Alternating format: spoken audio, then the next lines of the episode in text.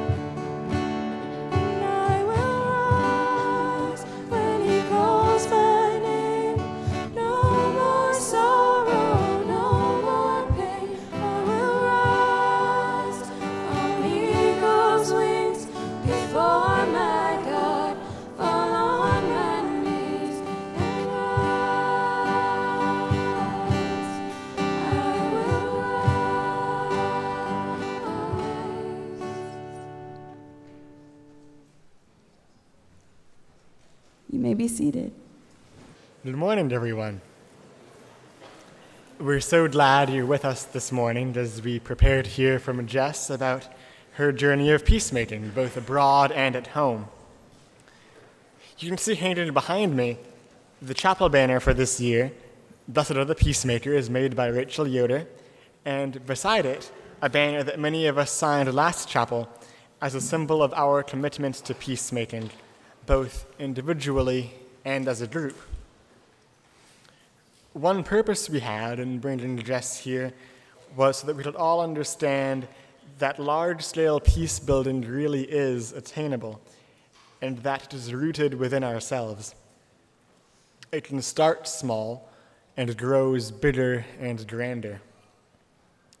From Luke chapter 13, Jesus said, therefore, What is the kingdom of God like? And to what should I compare it? It is like a mustard seed that someone took and sowed in the garden. It grew and became a tree, and the birds of the air made nests in its branches. And the work that we do, we do not do alone. We do it with each other and by the grace of the empowering, all encompassing Spirit of God. From the book of Isaiah, chapter 30. That the Lord may give you the bread of adversity and the water of affliction, yet your teacher will not hide from you any more, but your eyes shall see your teacher. And when you turn to the right or when you turn to the left, your ears shall hear a word behind you, saying, This is the way, walk in it.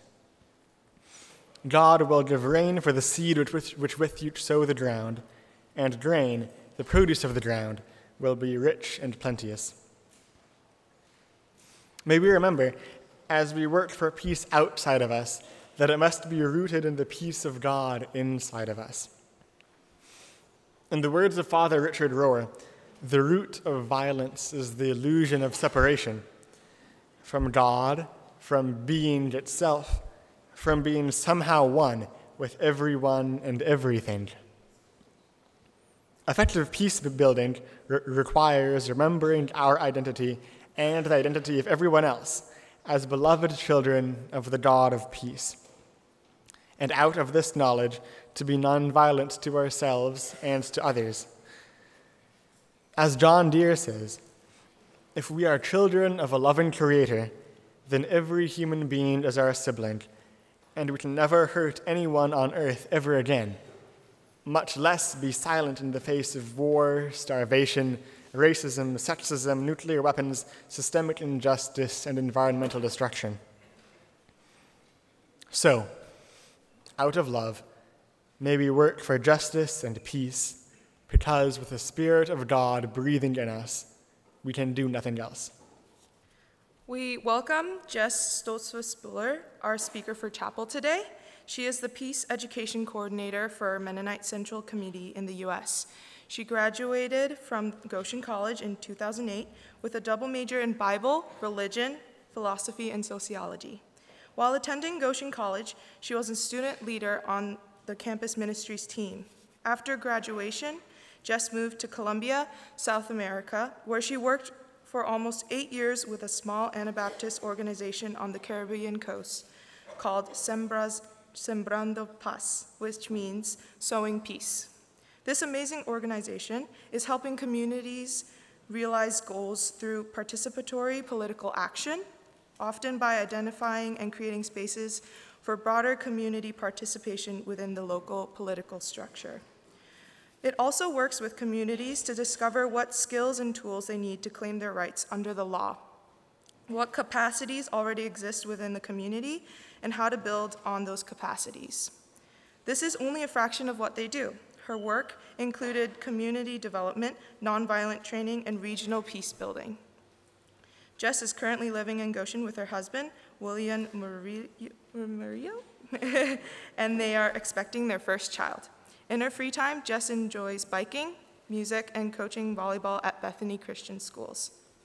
And now I will light the Christ lamp as a visual reminder that God is with us in this chapel place. Let us pray. Dear God, I thank you for the opportunity to come together this morning. Before we continue chapel, I pray that you open our hearts and minds as we listen to Jess, Jess's story. Amen. In Colossians 3:15 it says, "Let the peace of Christ keep you in tune with each other, in, st- in step with each other." Keeping that in mind, let us greet one another by saying, Let the peace of the Lord be with you. Uh, let us stand and sing, Let There Be Peace on Earth.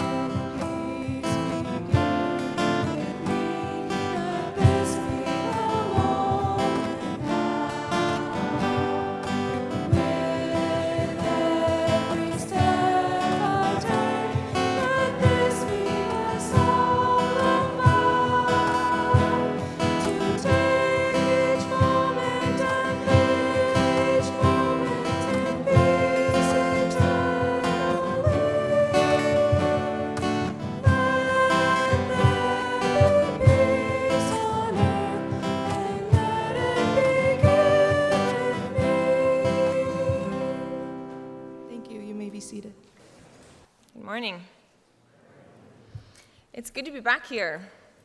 About 10 years ago, I would have been sitting in chapel just like you as a GC student.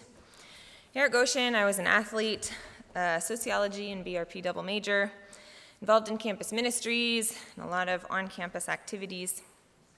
If you would have asked me where my life was taking me, where I would go in the next 10 years, I would not have been able to tell you. You are starting on a series of peace building, talking about how we are called to be peacemakers. Jesus blesses the peacemakers, and Goshen College embodies this. As a core value, it prioritizes it in its mission and in its teaching. Now, as a student, I would have understood peacemaking as a general call to my life as a Christian. We are all called to be peacemakers. I would not have said that it was necessarily my specific vocation or career path. Since that time, however, I've worked in Colombia, South America for seven and a half years, doing peace building work at a local level, and I am now the National Peace Education Coordinator for Mennonite Central Committee. I have come to understand peacemaking as central to my unique call. So, how did I get here? Today, I'd like to share a little bit of my path to this work, some of the joys and challenges I've experienced, as well as a few stories I've gained along the way. We read Luke 13 to begin this morning, which talks about how the kingdom of God grows like a seed, like a mustard seed at that, the smallest of all of the seeds. Usually, I think about this passage externally. I think about the kingdom of God as something I'm building, the peacemaking I'm doing externally around me in the world. But I'd also invite you to think about the kingdom of God as growing within us, like a seed. My career or my path to peace building has been like that, growing in me like a seed. It started really small. I would not have guessed 10 years ago that this is where I'd be today. I really like the image of seeds. Seeds are actually very amazing. They are really powerful little tykes. My boss in Colombia used to say that any individual seed has the knowledge to become a full tree. And it's pretty astounding when we think about that how that works, how something so small can become so impressive. As the introduction mentioned, I worked on the Caribbean coast in Colombia in a region called Montes de Maria, or Maria's Mountains. It was a rural area, it's mostly farming, it's kind of mountainous, um, it's very hot, it's on the Caribbean side, um, uh, close to the ocean. And I worked with a lot of farmers, Colombian farmers. Farming is obviously very different in Colombia as it is here. It's mostly done with machete and boots and small parcels of land, not with large machinery or huge acreage. And one of the things that I learned from my farming friends is that getting a seed to grow is both extremely simple and extremely complicated. Yucca is a common plant in Colombia. It came from Africa, was brought over. It's cassava, um, uh, better known in English. It's a small tree, kind of like thing that has roots in the ground, big roots. Um, and once it's mature, you go and you pull it out, which is physically very demanding. Um, you peel it, eat it, uh, cook it, and then eat it. And farmers, when they would pull out the yucca plant, they would just chop off a piece of one of the yucca roots and stick it back in the ground. And it would become a yucca plant, and it would grow and produce more fruit. It was so easy. Yucca grows year round, and they would always have it in their back patio because as soon as you pull out one yucca, you just chop it off, throw it in the ground, and it'll make another plant. I didn't have land to try this, but it always seemed like I wasn't sure if I would actually be able to make a yucca plant grow as easy as these campesino farmers did. Um, but it can be extremely simple, growing a seed.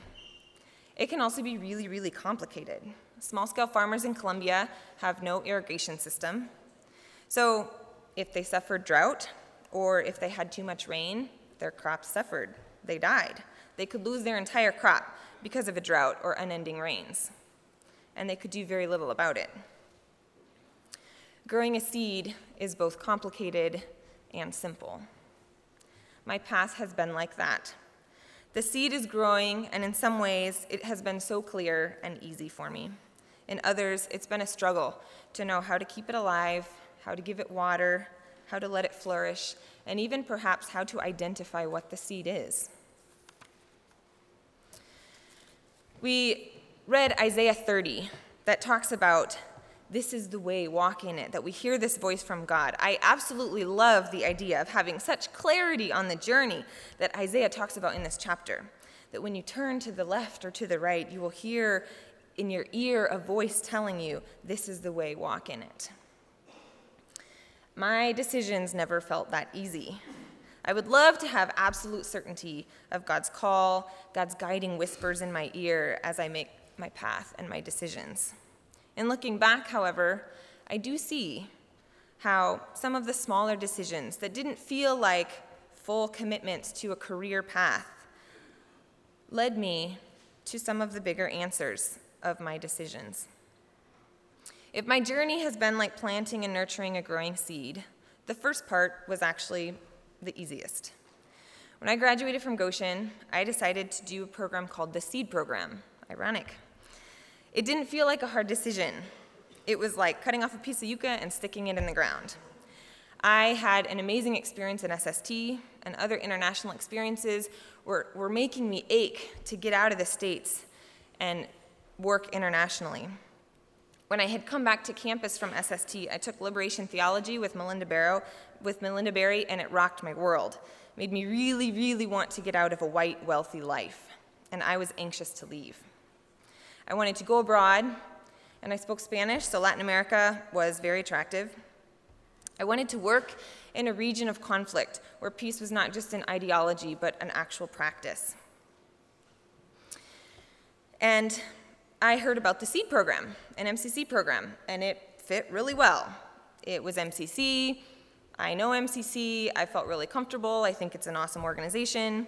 It was two-year program, which felt comfortable to me. I was interested in being away longer than just nine months, but I wasn't quite ready to make the jump into five years or three years. It was in Colombia, which was a Spanish speaking country and a country of conflict. And I actually did hear a few voices to my right and to my left. It felt like everyone I turned to was telling me some experience that they had of the Colombian church in, in, or the Mennonite church in Colombia and the wonderful work that they were doing, or some person that they know that had been there and how wonderful of a place this was to work. I didn't know exactly what the seed was, but I, I knew pretty clearly I wanted to plant it. Now, the decisions got harder along the way. Two years later, when I was done with seed, I decided to stay, a much more difficult decision. Doing two years of service felt like easy. Everybody was leaving college, and we were all going to do some kind of service or a couple years, and then we'd really figure out what we were doing with our lives. But committing to an additional three year term felt like quite a bit. There were some positions um, that interested me and would allow me to continue to work in the ways that I was working in Colombia. It was like this seed that I began to identify what it was.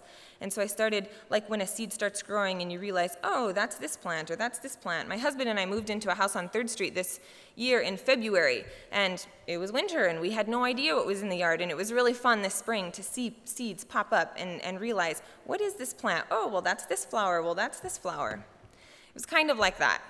Two years in, I started saying, oh, I planted this seed. Do I want that seed? Do I want to uproot it? Do I want to change it? Do I want to water it? and I decided to stay amidst a difficult decision. I had to think a lot more about my family and friends, how much I missed them, how difficult it was to live far away. And I was making a decision about staying in Colombia where my base community of support, which was here in the States, had not experienced, did not understand the work, didn't, didn't know the work, didn't know the community there, and it felt like I was discerning a lot on my own without the community that I usually discerned with. But I decided to stay, re up my term for another three years with MCC. And once those three years came to a close, I had another decision to make. I decided to stay to work as a local hire to the organization that I had been working with um, the whole time, to, so to stay beyond MCC. This was a financial commitment in a lot of ways, didn't have the backing of an international organization with insurance and a retirement plan and a paid home leave. After five years, I felt like I was in my groove of work, and I identified more with that partner than I did really with MCC. But it was a lot of, it was a lot of decision making and a pretty life changing decision to decide this is what I'm doing, I am working in this, this is my area, this is my career, this is my path. So each of these decisions in the moment felt like they were decisions about the immediate. None of them were an eight year commitment to head to Colombia and stay and work in peace. But the sum of each one created a career path for me. When I look back, I see how so many small steps made that path. In the midst of it, I really only saw the one step that I was taking. One of my favorite poems is For Those Who Have Far to Travel by Jan Richardson, which talks about the gift that it is not to see the whole path in front of you, that the entirety of it would be too daunting, and that each individual step is manageable. I'd like to share it with you. For those who have far to travel, if you could see the journey whole, you might never undertake it, might never dare the first step that propels you from the place you have known toward the place you know not. Call it one of the mercies of the road that we see it only by stages as it opens before us, as it comes into our keeping, step by single step.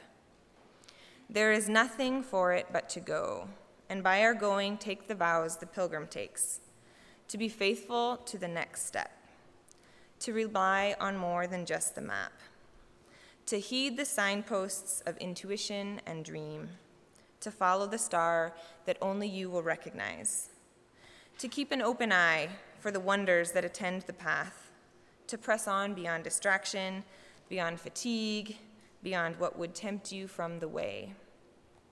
There are vows that only you will know the secret promises for your particular path, and the new ones you will need to make when the road is revealed by turns you could not have foreseen. Keep them, break them, make them again. Each promise becomes part of the path. Each choice creates the road that will take you to the place where at last you will kneel to offer the gift most needed, the gift that only you can give, before turning to go home by another way. This is how I've come to hear Isaiah 30, 21. I may not hear God's clear voice telling me what to do and where to go in every moment, but I do see how God has moved through my experiences to open doors and gently nudge me. Now, there have been challenges along the way. As my seed of vocation grew, it saw some pretty rough times. Beyond the difficulty of making the decisions and choosing a direction, my path has had a number of obstacles. Isaiah, in fact, before he talks about the assurance of God's voice in our ear, acknowledges that there is serious difficulty. Verse 20 says, We will experience the bread of adversity and the water of affliction. As with anyone, I've had my challenges, things that have brought me pretty close to quitting. Speaking in terms of seeds, one of the challenges I faced was that my seed got hit with really, really heavy rains, flooding out almost completely my seed. By the time I was in my third or fourth year in Colombia, I was really settled. I understood the context, I knew how to do my job, I felt really comfortable in Spanish. I felt known and respected in my work, and I loved it. I became so into my work that I lost who I was. I worked all the time, but not out of obligation, not out of necessity, out of desire. I absolutely loved what I did. It was thrilling to see the ways that my work made a difference in people's lives. I could see how I was part of something, and I could not give it up. It was, in some ways, what we call the messianic complex. I put a lot of weight, too much weight, on the good work I was doing and became obsessed with it. This is one of the dangers to peace work, to international work, probably to social work in general. We come in with ideas of how to help, resources to offer, and we get stuck in our own thinking and our own ways and how great we are because we're helping. It can be easy to believe that alone we are saving the people we're working for. This is extremely dangerous in peace building. And for me, it happened. I worked and I worked and I worked and I got into really unhealthy practices that affected my life and affected others around me. I had to take a stress leave. I left for a few months. I got so drowned, I almost lost my seed. It was one of the hardest times of my entire life. It took a very long time to reestablish my roots and that I might look like anything similar to a healthy plant again. On the opposite end, my seed also experienced drought. While too much rain is not good, our seeds do need it to flourish. Peace building is hard and requires support in good community, in inner strength, and understanding that we are one tiny part of a big change, and we have to be able to see that big change. In the same way that a seed must have sun and water and healthy soil to grow, peace building must have supports. I got burnt out at a number of times not fueling my work with enough sun, water, and healthy soil. Working in a conflict region where communities have been massacred and displaced, it can be very easy to take on the trauma of others. It's called secondary trauma. One of the coworkers I worked closest with was someone who had experienced significant trauma in their life. They had this need to solve all of the problems of all of the communities, of all of the regions, of all of the country of Colombia and really believed that we, as a 10 person, tiny peace building organization, could do it. And I, as the main support to this coworker, I got sucked into that.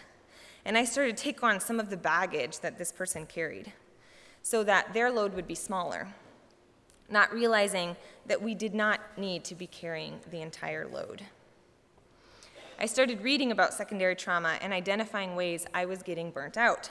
I recognized it was not going to be sustainable for me, and I started working really hard to make changes in how I related to my coworker and how I supported the work. Then, an amazing community leader and close friend, Jorge Montes, was put in jail. There was a large community march, uh, an, organizing ga- an organized gathering, and he was the main leader of this movement. But the movement was a movement of farmers that I'll tell you a little bit about more later, um, but it was a threat to the political powers.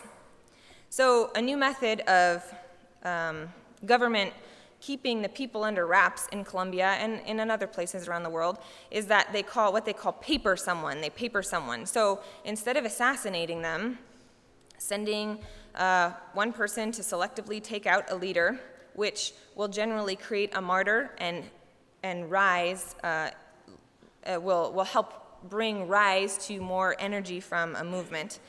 They put them in jail. They come up with false accusations and get them in jail, and it squashes a movement. Jorge was a friend of mine, one of the best community leaders I have met with and known. And he was in jail for a long time.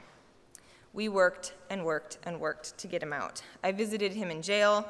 I saw the ways that his life was being wasted as he spent years and years in jail. And again, it was really difficult to learn how to balance myself emotionally in the work, how to give myself space when I felt so guilty and it was so unfair that he was in jail and I was able to keep working. Now, on a positive note, Jorge was released from jail yesterday, and we have huge celebrations happening in Colombia because of it. But I had to learn how to fuel myself in the midst of devastating realities. One of the wisest things Joe Liechty ever told me in class was to stay rooted in spirituality. Peace work is really, really hard. Without inner strength and something beyond ourselves, bigger than ourselves, we will not make it through. In the midst of drought, we must find water, access to sunlight and soil to refresh and strengthen us in our work. And one more challenge I'll talk about on my path to peace building I straight up got uprooted.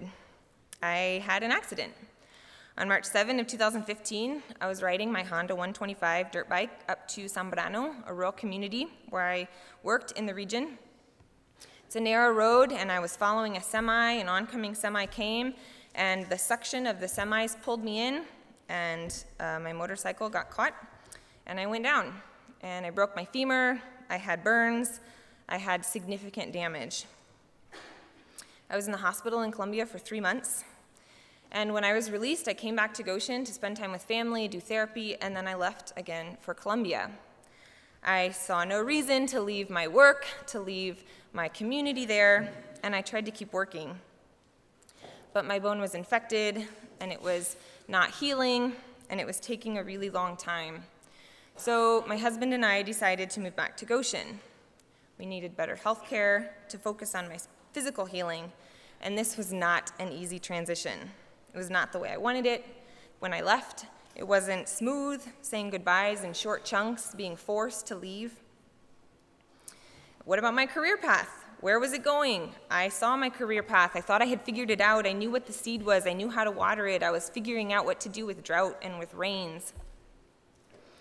And I got here, and it was really, really difficult. Not only recovering from this huge accident that was prolonging more and more and more, but the kind of work was really, really different. Yes, I am doing peace building work, but I'm working with white middle class America. This is really, really different. I'm talking about theology and peace from a distance, not working directly with people who are affected. It's more education than direct work. This was really difficult, has been really difficult. When a plant is uprooted, you have to stay focused on that plant to make it healthy again. You don't get the luxury of swinging on its branches or picking its fruit. You are thinking about survival. My survival has meant that my peace building work looks different. I need a job that offers health insurance and a paycheck that actually can pay, attempt to pay medical bills, something that I did not have in Colombia. This is a new challenge, and it is also peace work. How am I living out my vocation in this new and different way? I don't see yet where it will take me. I am in the middle of one of those immediate decisions. But all of these challenges have strengthened my call and my vocation. There will be times we all wonder why we're doing what we're doing. Is it the right thing? But it's not all challenge either. We see the seeds growing, and there are so many joys along the way. God blesses our seeds as Isaiah continues on. Isaiah 20, 30, 23a says, God will give rain for the seed for which you sow, with which you sow the ground, the grain, the produce of the ground, which will be rich and plenteous. This is what kept me on track in the midst of flooding, drought, or being uprooted. The produce of my seed, the fruit it is producing, to see the ways I was contributing to something bigger than myself, to see the ways I was growing and learning and changing. Some of the produce I have collected along this journey to peace building. First starts with relationships. Some of my very closest friends are Colombian. I have learned about faith and hope in the midst of violence. I have seen selfless leadership take care of their communities. Jorge, the friend I mentioned, was released from jail yesterday. He's one of the best community leaders I have ever seen, self sacrificing for the good of his community. Juana, a close friend from an Afro Colombian community, gives herself in so many ways. Ricardo, my old boss, who, when I first got to Colombia, I heard all about him. I was told he's called the Gandhi of Colombia. It was a huge privilege to work with this man. His vision for the region and ideas, how to create a culture of peace amidst violence, taught me so much. Most of my beliefs and understandings about peace work come from him we became very close, and it became one of the most exasperating and life giving work relationships I'll probably ever have. We had it out when we didn't see eye to eye, but we respected one another and learned greatly from one another. And we had a lifestyle that I thrived in, almost like an intentional community. Working in Sembrando Paz was work is life, is church, is family, is friends, is everything. Work just flowed out of what we did and we shared all of the parts of our lives, some of the most authentic relationships I've experienced. Another produce I've collected from this work is seeing communities empowered. Peace work can be really hard to measure, but after seven and a half years, you can see a lot of change. Pichilin is a small community, which was a bed of where uh, some of the campesino, strongest campesino leaders were in the 80s and 90s. But uh, selective assassinations began, and the community was displaced uh, by violence two times, wiped out all the energy that they had. What was a thriving community became an impoverished and forgotten community. When I first met Pichilin, no one could tell their story. We kind of guessed at what had happened. They would cry when we would do workshops or when we did exercises, and it wasn't bad but we couldn't figure out what was going on. They were amazing people that had been hugely affected by trauma. But over the course of eight years, I saw this community bloom. They started telling their story over coffee when we would sit together in the afternoons. They started telling their stories in workshops where there were 10 leaders or, or a few people from another community.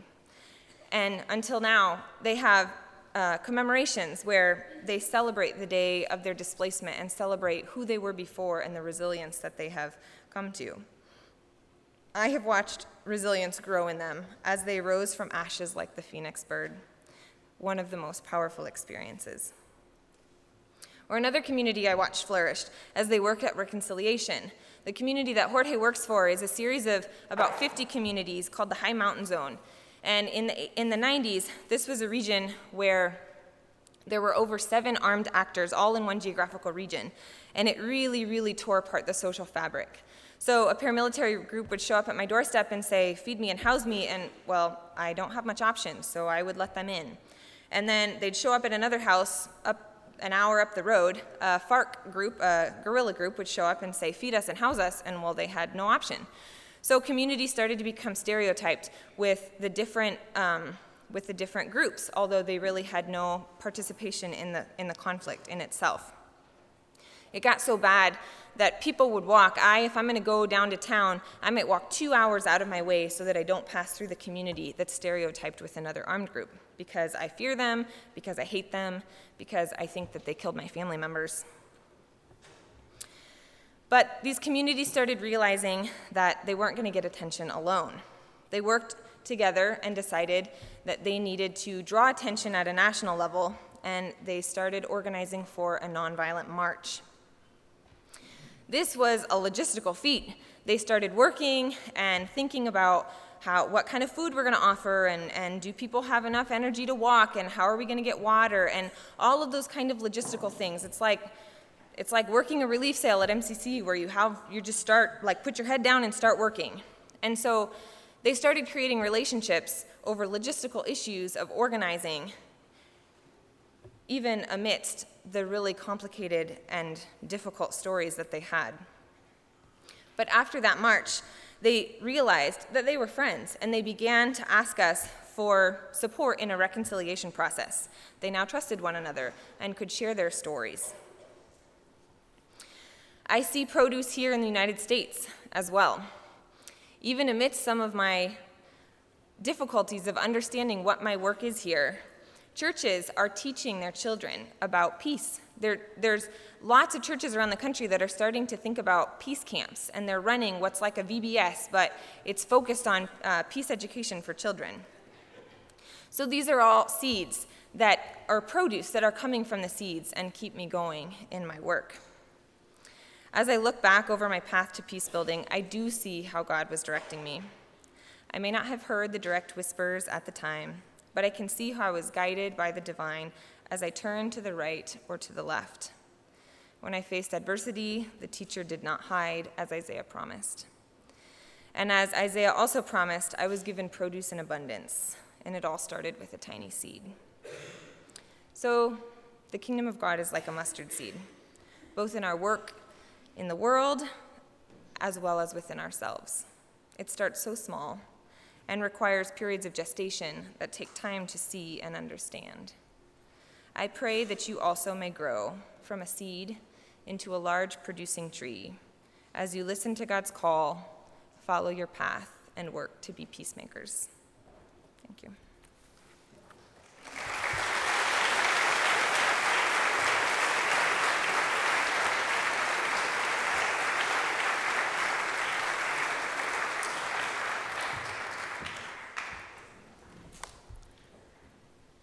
Thank you, Jess, for sharing your story.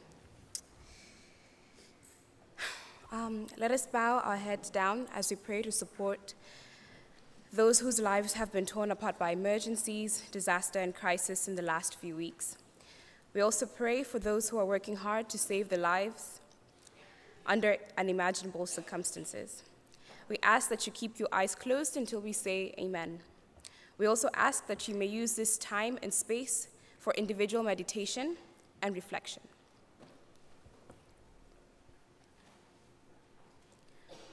God who hurts with humanity, we lift up our voices and pour out our hearts to you. We pray for an end to the violence that is affecting the people of Myanmar and Bangladesh. We pray for peace, protection, and provision to be bestowed within these countries. We pray for East Africa. We pray for our sisters and brothers caught up in cycle of drought and hunger, for parents struggling to find food and seeing their children go hungry. While families and animals in Kenya and Ethiopia stand thirsty waiting for rain. May we stand with them, unite us as we wait for justice. We pray for those in position of power, that may these leaders of these nations act with wisdom and compassion to bring relief to those who are suffering now in East Africa. We pray for Puerto Rico that recently got affected by Hurricane Maria. Lord, have mercy on Puerto Rico where the earth has given way. Have mercy on Puerto Rico, where the weather has destroyed livelihoods. Prosper those who rebuild houses, and strengthen those who rebuild hope, so that the entire so that entire communities may face a future without fear. Open up our eyes so we don't look away. Multiply what we offer so that all have enough.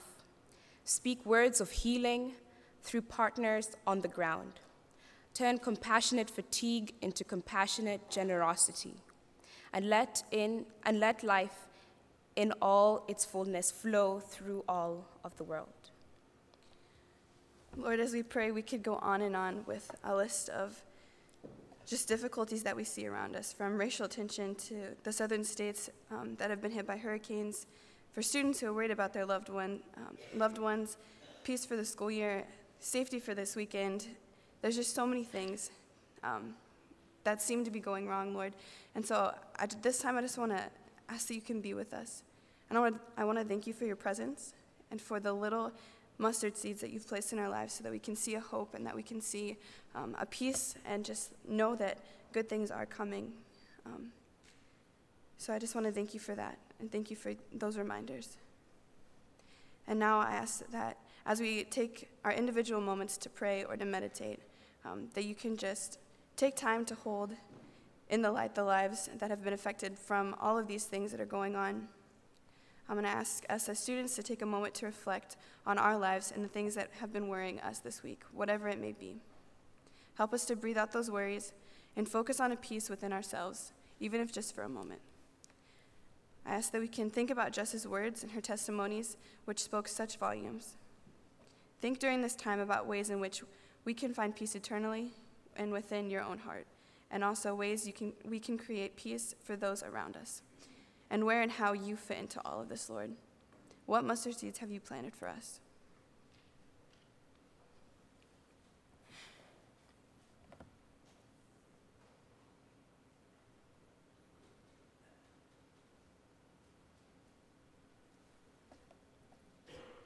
Amen. You may go in peace.